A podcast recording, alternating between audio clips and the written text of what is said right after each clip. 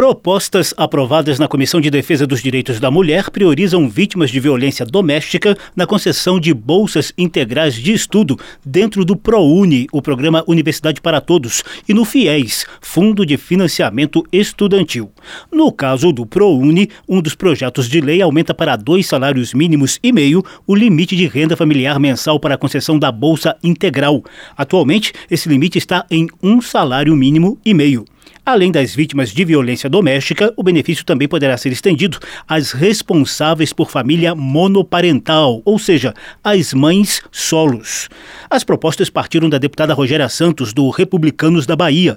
A relatora, a deputada Clarissa Tércio, do Progressistas de Pernambuco, decidiu também aumentar de três para cinco salários mínimos o valor estipulado para a concessão da bolsa parcial de 50% do ProUni. Precisamos trabalhar para aumentar as chances de acesso às mulheres que necessitam sair de um contexto de violência e aquelas que labutam sozinhas pelo sustento dos seus filhos. Trata-se de um passo fundamental para aumentar a qualificação profissional e o acesso a uma renda pessoal digna e segura. O ProUni e o FIES estão diretamente ligados ao financiamento da formação de estudantes matriculados em instituições privadas, visando ampliar o acesso ao ensino superior.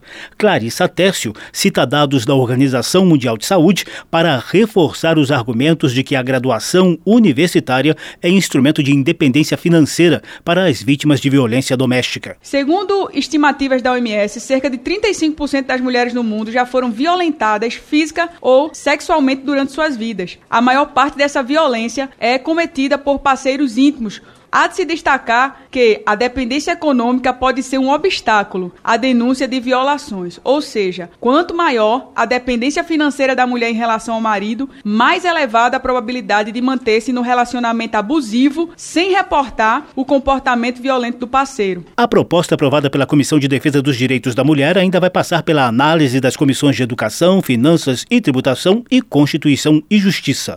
Da Rádio Câmara de Brasília, José Carlos Oliveira.